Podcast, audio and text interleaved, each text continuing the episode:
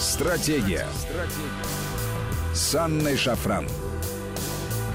Здравствуйте, друзья. А, мы начинаем программу Вести ФМ, студия Анна Шафран. Сегодня с нами Евгений Копатько, социолог. Евгений, добрый вечер. Вечер добрый, Анна. Друзья, напомню вам наши контакты. СМС-портал короткий номер 5533 со слова «Вести». Начинайте свои сообщения. И WhatsApp, Viber, плюс 7903 170 6363. Сюда можно писать бесплатно. Э, как всегда, э, наши соседи не дают нам скучать. Очень много всего происходит на Украине. Только что мы в новостях слышали сообщение о том, что по поводу Конституции идут дискуссии в Киеве. А, ну, в частности, высказался Виктор Медведчук, глава политсовета оппозиционной платформы «За жизнь», сказал, что если предложения по изменению Конституции Украины продолжат поступать, от нее останутся рожки и ножки. Ну, сказал, что изменения можно вносить, конечно, но строго и в полном соответствии с действующим законодательством, в частности, с законом о регламенте. Ну а в связи с чем заявление сегодня в окончательном чтении Верховная Рада приняла закон об отмене депутатской неприкосновенности с января 2020 года а, вступит в силу закон.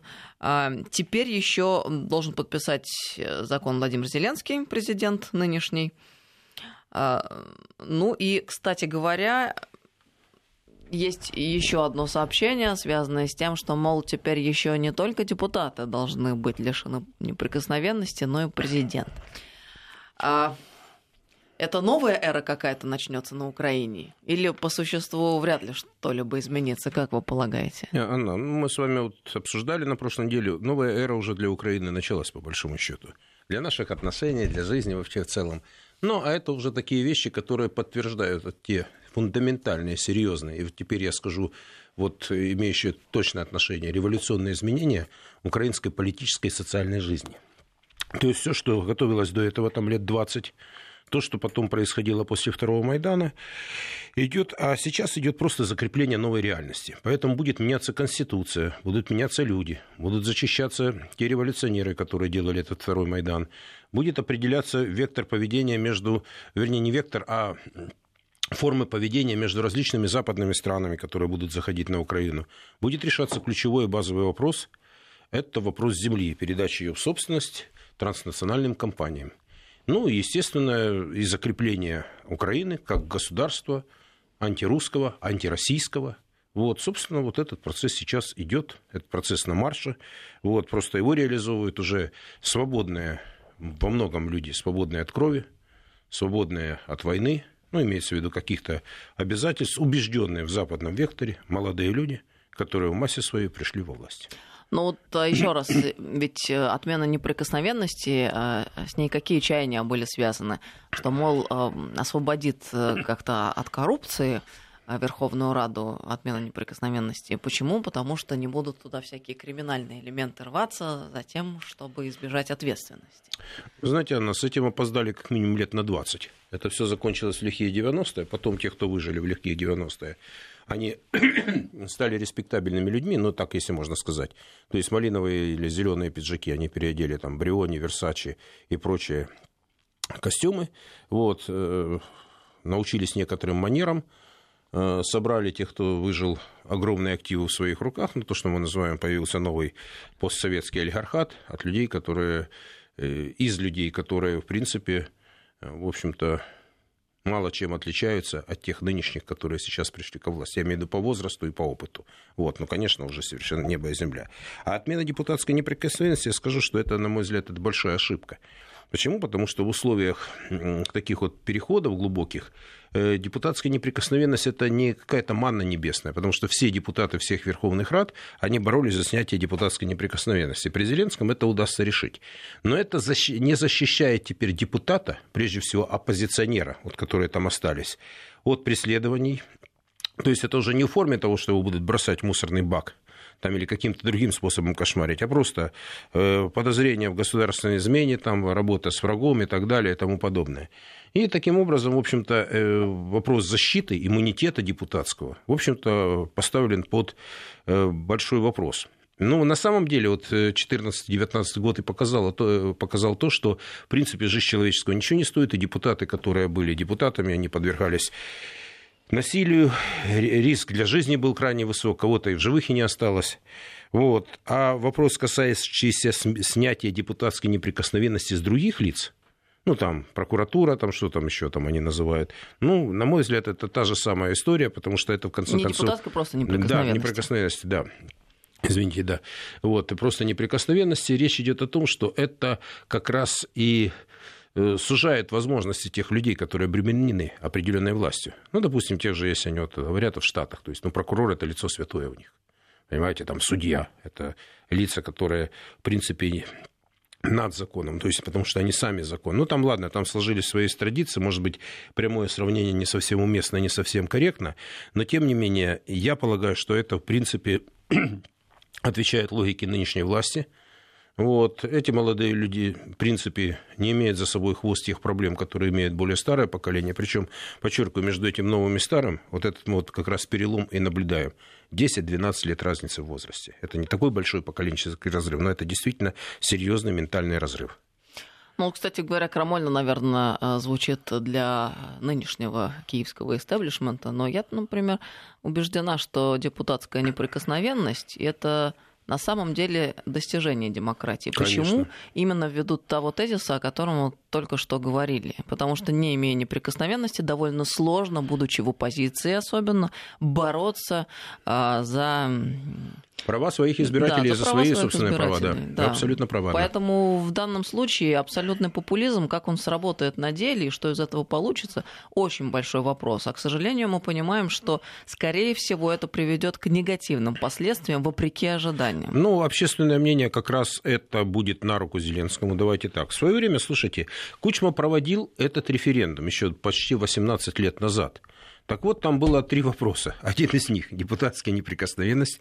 300 человек, я сейчас об этом остановлюсь в парламенте, и двухпалатный парламент. Знаете, на два вопроса было абсолютное большинство, что должно быть 300 человек в парламенте. Это за 80% респондентов отвечали. Ну, это до референдума еще, когда мы проводили. За снятие депутатской неприкосновенности то же самое – то есть, как бы в общественном э, мнении есть запрос на то, что если ее снимут, то это все они как бы уравняются в правах. Но это было полное непонимание тогда того, что... Но эти... это в тот случай, когда обыватель ну, Вы правильно сказали, дело, слово популизм, то есть оно как бы банально звучит, но это абсолютно точно. И вот э, вторая тема, которая, кстати, интересна, это 300, 300 человек в парламенте, потому что, в принципе, под задачей Украины, под стремительной депопуляции снижение численности населения, может быть, и в ближайшее время как 300 это и оптимальное число, потому что, по большому счету, это народу это стало на 10 миллионов поменьше, это как минимум по сравнению с 1989 годом, с момента последней переписи советской, когда население Украины составляло 52 миллиона там, 135 тысяч человек, по-моему. Вот как-то так. Ну и вот я уже вспомнила этот эпизод. А, уточню, лидер партии «Слуга народа» как раз Дмитрий Разумков выступил за лишение президента Украины неприкосновенности. А, по его словам, снять неприкосновенность депутатов недостаточно, а глава государства, судьи также должны быть лишены этой привилегии. Ну, да. Соответству... Соответствующее решение необходимо принять, чтобы все были равны перед законом. Ну, на самом деле, по большой... все равны перед законом. И я думаю, что вопрос там, наверное, импичмента или недоверия, вот ума недоверия президенту как таковому, да. Но здесь есть маленький нюанс. Украина парламентский президент, парламентско-президентская республика.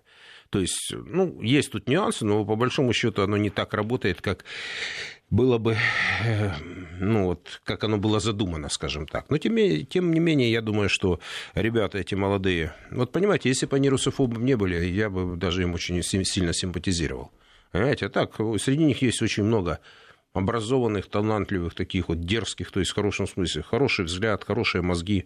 Ну, русофобы, вот такая история, потому что это как раз и говорит о том, что это потерянное для, э, вот, э, для нас, вот для тех людей, которых близко наше прошлое, то есть люди живут другими ценностями, то, что интересовало там наше прошлое, оно их не особо интересует. Ну, это по-своему правы, потому что потери тех э, после развала Союза, потери в образовании, потери скажем, в изучении истории, они как раз и дали свои плоды. То есть их обвинять в этом не стоит, но, в общем-то, мы получили эту реальность, когда 35-летние ребята становятся примером. Кстати, у нас аналогия тоже была. Ну, у нас, на постсоветском пространстве, все это имею. То есть Россия для Украины мне нераздельные вещи. Потому что я, в конце концов, полжизни прожил в Советском Союзе. Солидарно. Вот. Э, то Кириенко во сколько-то стал премьером? По-моему, тоже в 35, кстати. Ну Кстати. вот э, затрудняюсь ответить. по- По-моему, в 35. Он был самый молодой премьер вот, на постсоветском пространстве в свое время. Это так, аналогия. То есть уже где-то что-то, где-то как-то случалось. Вот сейчас он ближайший соратник Владимира Владимировича. Вот.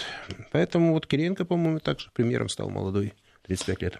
Вот есть еще один интересный, и одновременно забавный момент, который заключается в том, что все бывшие очень быстро осознают действительность, которая существует, но именно в тот момент, когда бывшими становятся.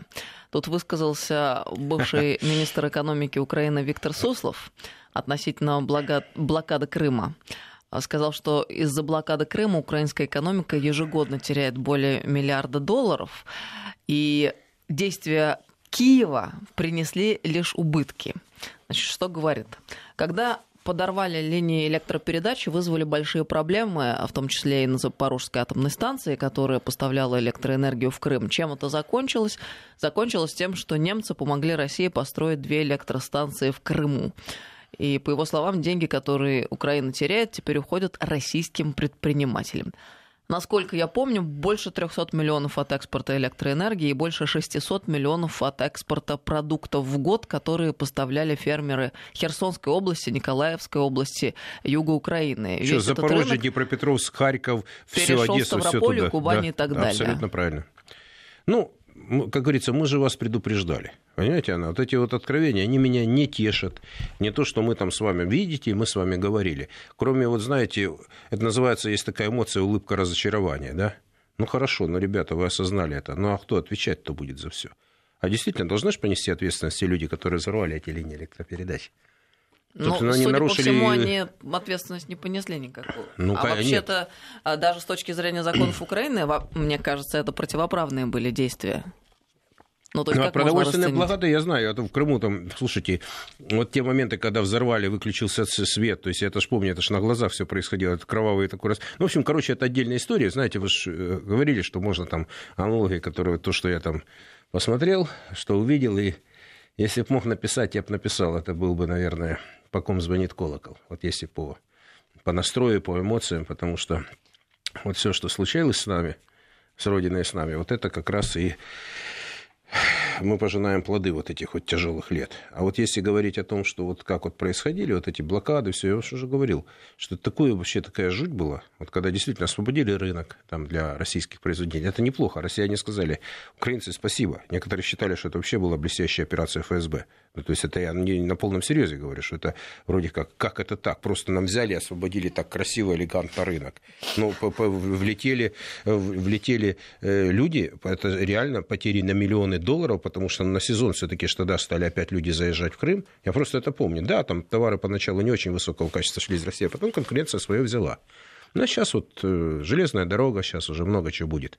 Понимаете, потому что есть моменты, есть отношения, есть отношения к власти при всех там, э, вы за Крым говорили, вот.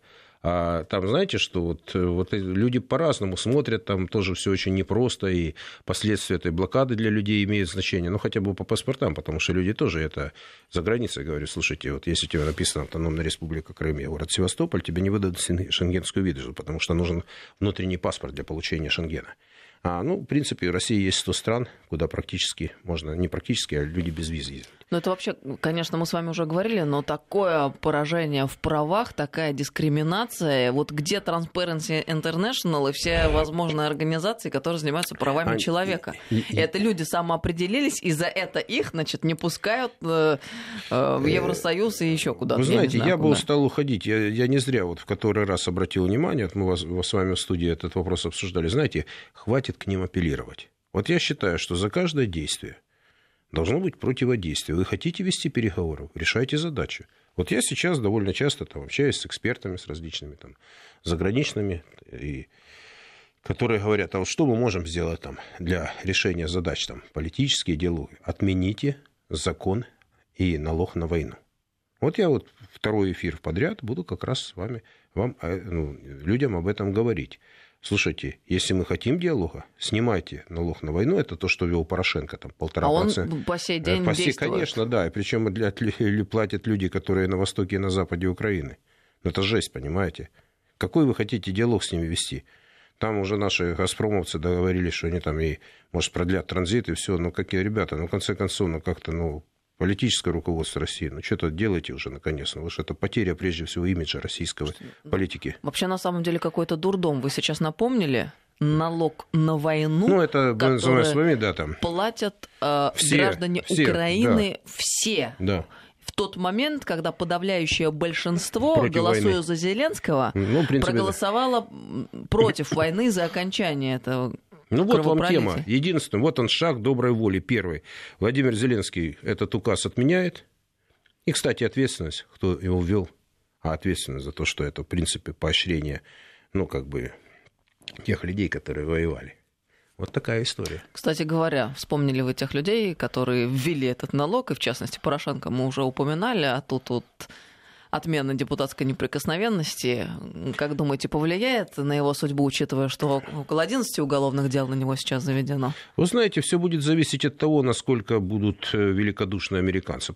Хотя американцы и слово великодушие это вещи несовместимые в историческом, в человеческом и в каком-либо другом э, плане. Потому что в историческом для них это как они как с индейцами ведут себя. То есть, ну, это не хорошо, не плохо, просто это американцы, они так свою страну построили. С другой стороны, диалог с ними там на равных по-человеческому невозможен, потому что они разговаривают только с сильными. Мы для них все туземцы. Не хорошо, не плохо. Я не обижаю этим американцам, я их уважаю. Их есть за что. Я, кстати, один из немногих, который никогда не критиковал. Ну, слушайте, а что их критиковать? Они делают, проводят свою политику, мы знаем, как они проводят политику, и мы им не мешаем ее проводить. Спасибо нашей, э, нашему либеральному политикуму. Вот и все история. Ну а что, ну, ребята, ну так же оно происходит на самом деле. Они своих целей-то добиваются, добиваются. Поэтому вопрос, вернее, речь идет сейчас о том, что, чем мы там не говорили, не ругали, если они добиваются результата, а нам что мешало не добиваться его? Ну, в общем, вопросы к себе самим да. это... Так нет, я вопросы всегда... Все, что происходит, вот многое, вернее, что происходит плохого, это проблемы наши собственные нежелание, неумение и нехотение, если хотите, если такое слово, их решать. Это действительно во всех сферах человеческой деятельности, и в личной в частности. Я, кстати, придерживаюсь да, этой позиции, сложно не согласиться. Безусловно, отчасти это работает и так. А если еще немного фактологии и лирики относительно блокады Крыма, тут мы сказали про электроэнергию, а есть еще ситуация с водой. И э, Виктор Суслов, которого уже упоминал, я бывший министр экономики, на этот счет тоже высказался. Ранее Украина обеспечивала до 85% потребностей Крыма в пресной воде через идущий от Днепра Северокрымский канал. Эта вода использовалась для полива а, сельхозугодий. После воссоединения полуострова с Россией подача воды была полностью прекращена. И самые большие трудности там а, возникли, естественно, у аграриев на севере Крыма и так далее. Так вот, вице-спикер Крымского парламента Эдип Гафаров а, такую штуку сказал, что, мол, своим решением киевские власти потеряли стабильный источник пополнения бюджета, так как Крым был готов платить за поставку воды. Но ведь этим дело не ограничивается. А еще бывший депутат Верховной Рады Украины э, высказался, говорит, э, из-за водной блокады Крыма э, Херсонской области угрожают серьезные проблемы. По его словам, регион стоит на грани экологической катастрофы, предупредил о засаль... Э, засаливании и обезвоживании плодородной земли, об угрозе ухода сел под воду из-за переизбытка воды, а также о попадании канализационных стоков и химии в подземные грунтовые воды. И если, мол, так будет продолжаться, то в скором будущем э, увидим, сказал он, самые опасные болезни, кишечные, чума, холера и другие. Я догадываюсь, кто это сказал. А, это сказал Алексей Журавко. Да. Ну, Леша в этом плане могу сказать, что он сам оттуда, он херсонский, и мало кто владеет вопросом так, как он. Так что если Леша сказал, что ну так и есть, потому что он действительно он в теме, он душой болеет, болеет за то, что происходит на родине, и особенно в его родной Херсонщине. Поэтому все, что вот многие вещи, которые он пишет, говорит, они действительно резонансные вещи, и поэтому тем самым я только хочу выразить поддержку и считаю, что он глубоко очень в материале.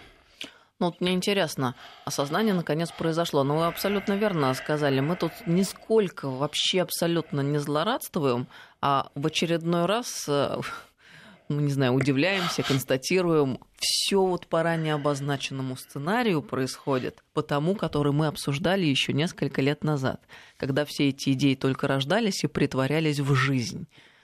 От этого как очень печально. От этого очень печально, потому что действительно, вот э, знаете, вот ощущение того, что во времени мы с вами действительно на это обсуждали, и от этого вдвойне грустно. Но мы же соображали, мы же понимали, мы этом говорили, мы понимали о рисках, мы понимали о последствиях. Но это же еще и опять-таки во времени и пространстве произошел определенный, ну, временной, э, ну, пережили мы временной определенный период, мы это зафиксировали с вами, понимаем, что дальше ситуация будет идти по этому пути. То есть вот есть такая штрих-пунктирная линия, которая позволяет нам делать некие прогнозные оценки, которые говорят дальше, что вот этот отрыв будет закрепляться, что ситуация будет на Украине. Я не исключаю того, что она будет стабилизироваться. Я хочу сказать, что в принципе там ну, в России многие недооценивают там молодых ребят, многие там есть очень сильные ребята те, которые вот за 40, за 50, которые вот уже сейчас, и те, которые за 30, которые имеют хорошее образование, опыт работы, там, и советники у Зеленского есть там сильные экономисты. Я просто некоторых ребят знаю, и скажу, что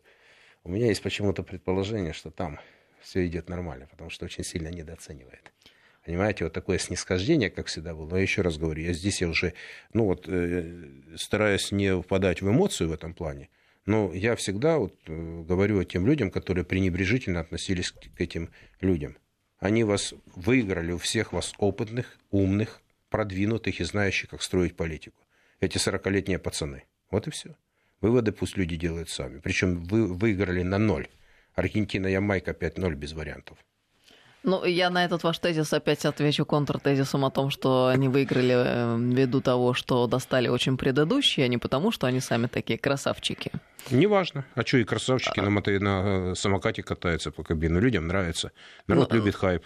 Ну, вот вы правильно сказали, хайп и это популизм. Разве ну это как-то связано с э, Ну, это лучше, глубинными... чем пьяно виде шататься по митингам. Нет, это, ну, в лю... ну послушайте, это безусловно, демонстрировать конечно, нормальный лучше. Но мы сейчас говорим и... о внешней стороне вопроса, а вот о конкретных вещах, а, если говорить, то, пожалуйста, а, продажа сельхозугодий. Вот это конкретные вещи, конкретные вещи. Но ведь э, эта тема никак не про то, что люди начнут заниматься пчеловодством, выращивать картошку, огурцы и помидоры себе на благо, как фермеры, и сейчас внезапно разбогатеют. Мы же понимаем с вами, что эта история совсем про другое, про то, что придут иностранные инвесторы, Но мы с вами своим не дадут ничего купить, а, а купят э, западники, там, китайцы, кто угодно, но, но только об этом не поговорим свои. после перерыва. Эта тема, кстати, самая важная, самая острая тема для Украины сейчас. Мы сейчас тогда прервемся Мгм. на несколько минут Мгм. на новости. Напомню, друзья, с нами сегодня Евгений Копатько, социолог, 5533 Вести, СМС-портал и WhatsApp, Viber, плюс 7903 170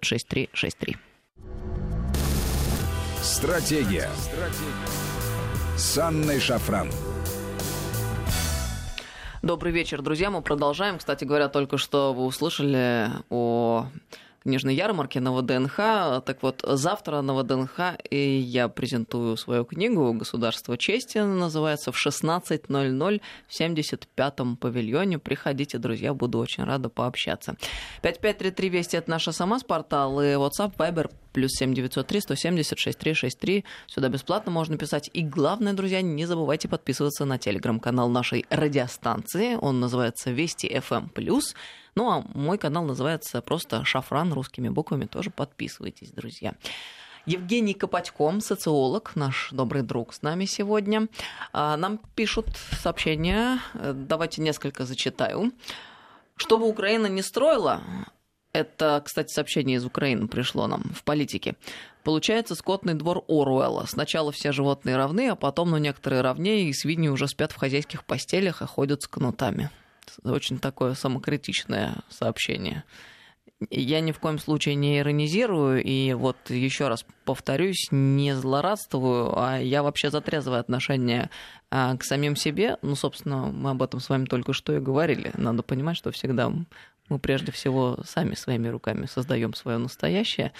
Но вот э, интересно, что некоторые люди на Украине что-то осознают. Вопрос, получится ли что-то дальше. А к вашему тезису о том, что молодые а, и инициативные э, пришли. Другое сообщение. Продажа земли, портов, железки, почты – это классные экономисты. Ну ладно, посмотрим на уровень компетенции. Абсолютно верно. Так тут, знаете, я как, как тут Равин говорит, и вы тоже правы. А о чем речь идет? Да, это задача этих людей решить очень в короткий промежуток времени, э, промежуток времени. Для этого я не знаю, какая компетенция нужна. Для этого нужны возможности, чтобы народ не бунтовал. А вопрос там о скотном дворе или о скотном дворе или о чем-то другом, знаете, это как у Достоевского. Бесы вселили, вселились свиней, а свиньи бросились с обрыва и все утонули, да? Я что-то в аналогии от бесов Достоевского. Но это, знаете, так, аналогии можно много проводить. Вот. Так что как-то так. Вот. Но если серьезно, то знаете что? Вот мы с вами, уважаемые коллеги, обсуждаем часто вопросы, там, чего ждать, чего не ждать. Еще раз говорю, я не симпатик, и там, не, ну, знаете, как бы по поводу того, что там э, молодые, не молодые. Я просто говорю, чем они отличаются от тех, которые были, и в чем их преимущество. А какие задачи решают, это люди не созидатели, вы точно должны понимать, и вы все отвечаете на этот вопрос. Вопрос заключается, какая цель. А цель дальше Украина в том виде, в котором она была, э, вот как сильная индустриальная держава, которая, вот, допустим, после вот этого трагического развала Советского Союза получилась территория с большим количеством населения, с невероятной инфраструктурой. То есть ее уже нет и не будет никогда. Что-то когда-нибудь будет, но не это уже. Хорошо, вот вы сказали сильная индустриальная держава, а недавно они пытались провозглашать другую идею аграрная держава. Но может ли получиться аграрная держава с новой идеей по поводу сельхозземель? Мы как раз с вами об этом собирались поговорить после паузы. Аня, может. Я вам скажу так. Я, э, знаете, вот все-таки любовь к цифрам не в абсолютном виде, а как иллюстрации – вот представляете, 22% мировых черноземов. Вот представьте, вот площадь суши. Вот я представляю, понимаете, какая невероятная геополитическая борьба идет за Украину сейчас. Мы даже до конца этого уровня борьбы не понимаем. До войны территория Украины порядка 600 тысяч квадратных километров. Население по площадь суши 29% территории и 145 миллионов квадратных километров. Я грузить цифрами не буду. На 7,5 миллиардов людей. Отнимите вечную мерзлоту, горы, эти пустыни, и сколько получится земли на одного человека? Несколько соток. А у тебя представьте, сколько на Украине этой земли. И вот это... Подождите, вы сказали 22% мировых вот черноземов? Да. Серьезно? На терри... Да, на территории Украины находится. 20... Я впервые слышу эту Да, цифру. да. Если и... это соответствует действительности, то это впечатляет. Проверьте, пожалуйста, проверьте.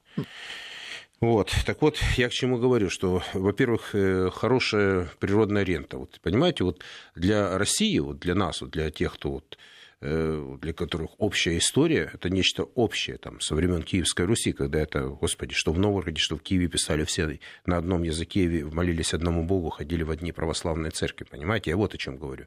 Это оттуда пошла вся эта история. Так вот, сейчас получается, что эта часть территории уходит, эта часть территории, я думаю, что ее будут делить между собой европейцы, там различные, молодые, там старые, американцы, э, много еще кто туда зайдет, вот. И в этом случае вопрос продажи земли, безусловно, ключевой, потому что следующими зайдут транснациональные компании. Они серьезно подвинут европейский рынок сельхозпродукции, потому что будут заходить Монсанто и прочее. То есть это, в общем-то, люди не скрывали. Мы, понимаете, и мы не то, что мы используем это право нам даденное. Но если мы говорили, вот как было, и люди говорят, да, вы правы, ребята, вы говорили именно так, оно было в этом, в этом пункте, так, так и так, то продажа земли это, собственно, не наше ноу-хау, не наше открытие, это просто те задачи, которые хотят эти люди реализовать. Хватит ли у них компетенции? Хватит, потому что за ними стоят серьезные люди. Это задача ключевая. Хватит ли компетенции сохранить Украину как антирусский проект? Хватит. Если какие-то контршаги? Нет пока. Я их не вижу. Во всяком случае, со стороны России. Все. Какие еще ко мне могут быть вопросы в этом случае? Я утрирую ситуацию, да? Но если серьезно смотреть, то есть, вот э, еще раз говорю, мы находимся в новой реальности. Эти люди очень быстро обучаемы, альтернативы у них нет. То есть тогда зачистили, зачистили всех одиозных, ну а сейчас вот выступление Медведчука по поводу того, что что он там сказал, что Конституцию там можно мягче или жестче а, менять? Нельзя так часто вносить изменения да, в Конституцию, иначе умоляю. от нее останутся рожки да ножки. А что, можно и революции делать, да? И одну, и вторую, отменять Конституцию, и исполняющим обязанности президента назначать. Это я в основном случае не к Виктору Медведчуку, я просто к той ситуации, которая сложилась.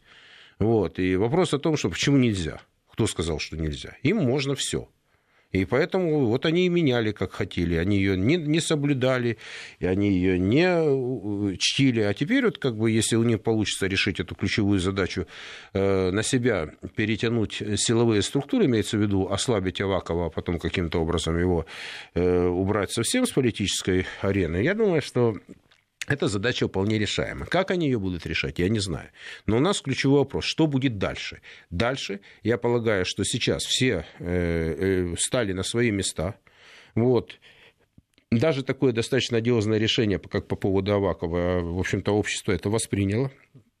То есть пока э, вот, задача, чтобы все начали действовать монолитно. У них есть преимущество в каком плане? Я ведь, понимаете, я смотрю на риски. Я смотрю на риски, что может быть. Вот их преимущество конкурентное, тех людей, которые... Они будут усиливать э, антирусский проект? Будут. Они будут пытаться часть элиты российской э, убедить в том, что с ними можно разговаривать? Будут. Они будут каким-то образом игнорировать вопросы, связанные с Донбассом? Будут. Для меня это ключевой и принципиальный вопрос. Э, эти люди будут решать вопросы по поводу того, чтобы зашли транснациональные компании? Да. А за транснациональными компаниями зайдут ЧВК, а это уже другая совершенно реальность. И американцы, я же уже говорил, отсюда уходить не будут. То есть, в принципе, территория будет заселяться Западом активно. Но ведь э, это усиление состояния э, колонии ну и, и что? вассального состояния. Ну и что, они хотели, вы получили? Э, в том случае, если речь идет о вассалах или о колонии, не стоит вопрос повышения благосостояния граждан территорию населяющих. Почему?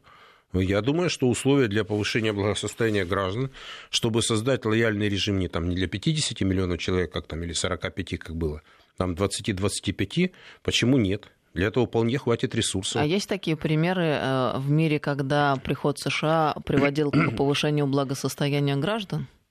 Ну, приход не приход, э, план Маршала никто пока не отменял. Ну, вот как бы в период Эденаура, почему нет? Ну, план Маршала это для побежденной стороны. И тогда созданы были условия, но опять-таки я к этому очень сложно отношусь, и как к Аденару в том числе.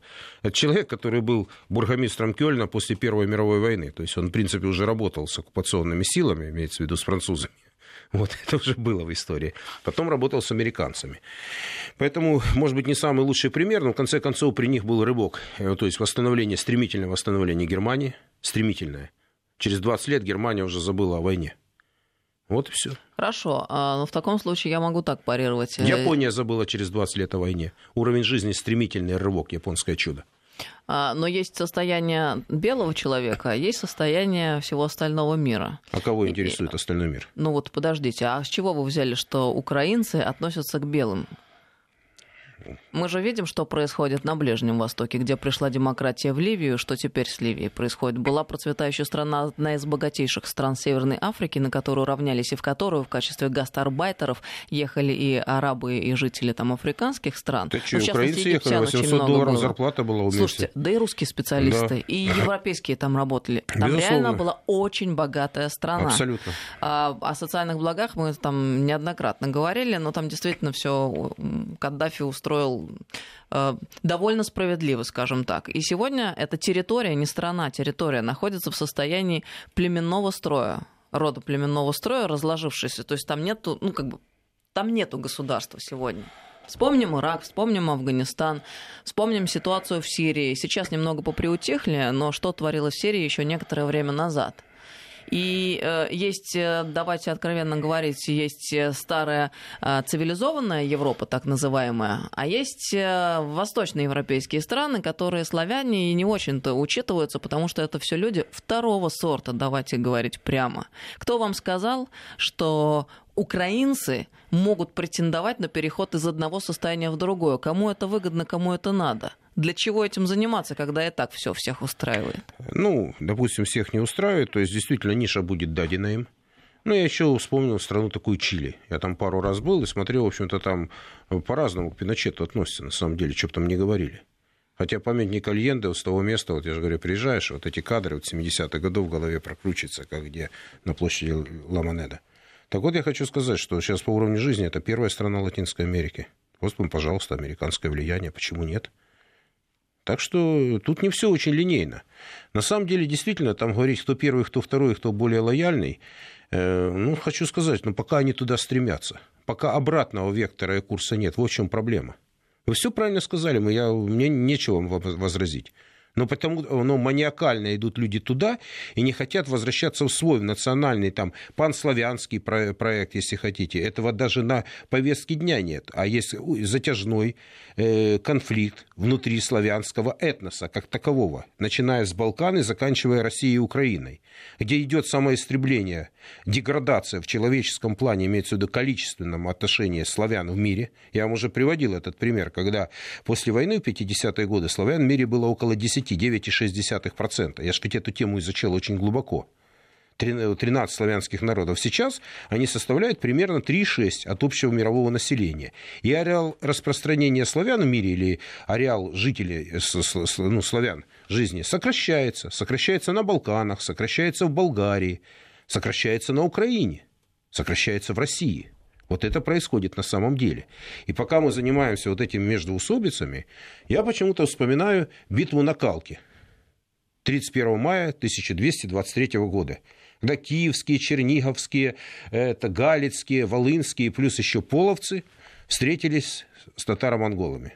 В результате поодиночке разбили всех, а потом через 15 лет пришли, сожгли Киев, потом Владимир и так далее и тому подобное. Ну, история славянского, славянское братство ничему не учит. И поэтому, что бы мы ни говорили, кто из нас самый умный, самый белый, самый талантливый, пока не вернемся к тому истоку, который называется вот этот панславизм, когда мы решаем задачи самостоятельно, для своих внутренних нужд, для того, чтобы как минимум мы не занимались самоистреблением, вот тогда, наверное, будет какое-то движение вперед. А так все заявления будут, в общем-то, для бедных по той простой причине, что, что бы мы ни говорили, а через время, опять-таки, оказывается, у нас еще меньше в мировом процентном соотношении, доля славянских стран в экономике мировой меньше становится, ареал распространения уже, распро... Э, э, сужение русского языка еще меньше и так далее и тому подобное. И потом мы будем доказывать, кто более лояльный Европе, а европейцы, вы абсолютно правы, это не интересует. Мы для них совершенно другие, мы люди для них второго сорта. Мы первым сортом, или условно говоря, как, мы тогда не считались на сорта. С нами считались только тогда, когда казачки заходили в Париж, когда флаг над Рейстагом, Берлин брали еще в 760-м, дай бог памяти, втором году, господи уже. Понимаете, вот тогда с нами считались.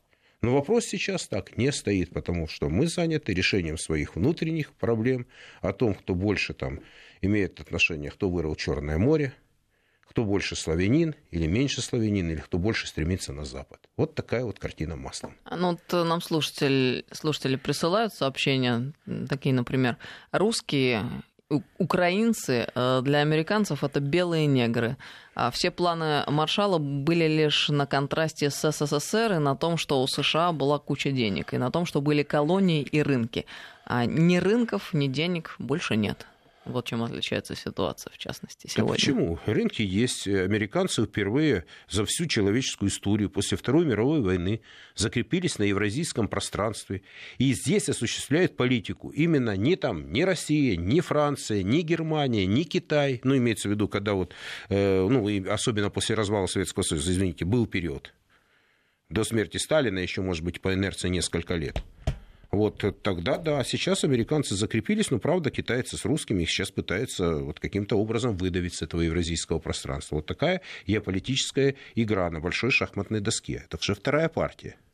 Есть еще, кстати, один интересный момент, когда вы сейчас рассуждали про славян, о том, что количество сокращается и так далее. Я подумала, а интересно, интересная ситуация складывается и с европейцами, западными европейцами, я имею в виду. Потому что если посмотреть на то, что у них происходит, может быть, в силу других причин, но тем не менее, ситуация ведь аналогичная, и вот здесь просто интересно поразмышлять а каким образом эти процессы развиваются и насколько один быстрее а, другого, или, может быть, это вообще примерно одинаковой скорости процессы, и вообще в какую сторону мы идем? Ну, знаете, вот э, действительно вопрос там для Британии, для Голландии, э, для Франции – это вопрос потери, потеря национальной идентичности. Это, этот риск большой есть. Кстати, для поляка он в меньшей степени, если тех, кто вас может. Для немцев там тоже есть проблема другого порядка. То есть, если вдумываться в историю каждой страны, понимаете, э, действительно там есть масса проблем. масса проблем. Но вопрос, вот то, о чем сейчас пытается говорить Макрон, о том, что там теряет цивилизационное первенство, там Европа, если так можно говорить, то для него, вот смотрите, что происходит. Аналогия. После Второй мировой войны демонтаж Ялты полный идет. Англия дрейфует в сторону Штата, ведь они же союз хотят вдвоем заключить.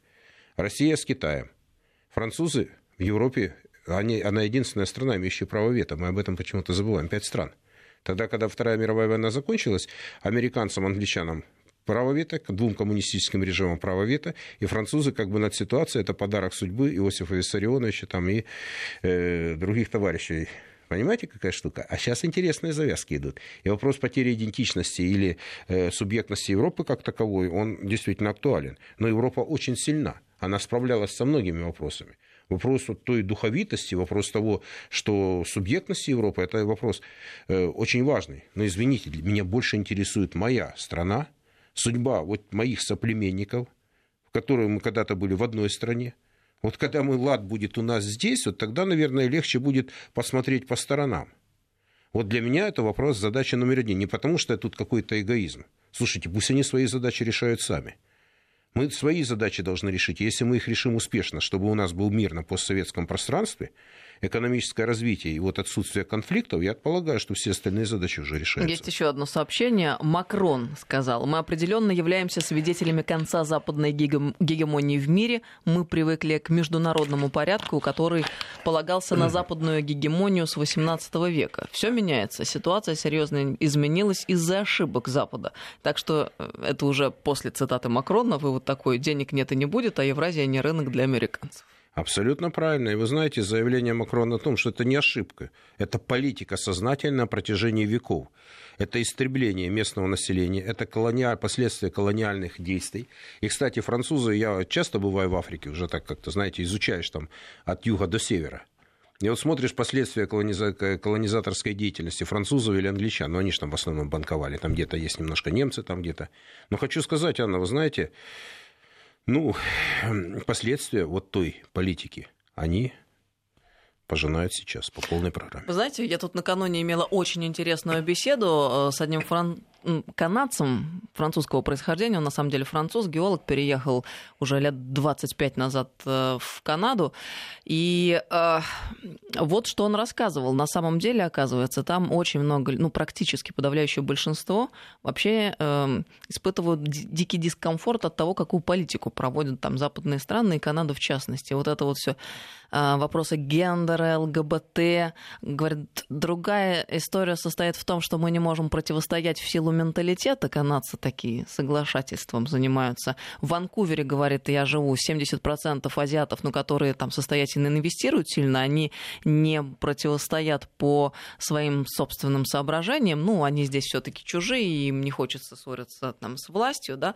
А в целом, говорят, зреет недовольство. Я удивилась, он мне сказал, вы знаете, я серьезно думаю о том, чтобы переехать в Россию. Мне нравится в Москве, я здесь уже не первый год, а встретились мы на фестивале «Спасская башня». Если кто не знает, это шикарнейший фестиваль военных оркестров. Он в этом году уже в 12 раз прошел на Красной площади.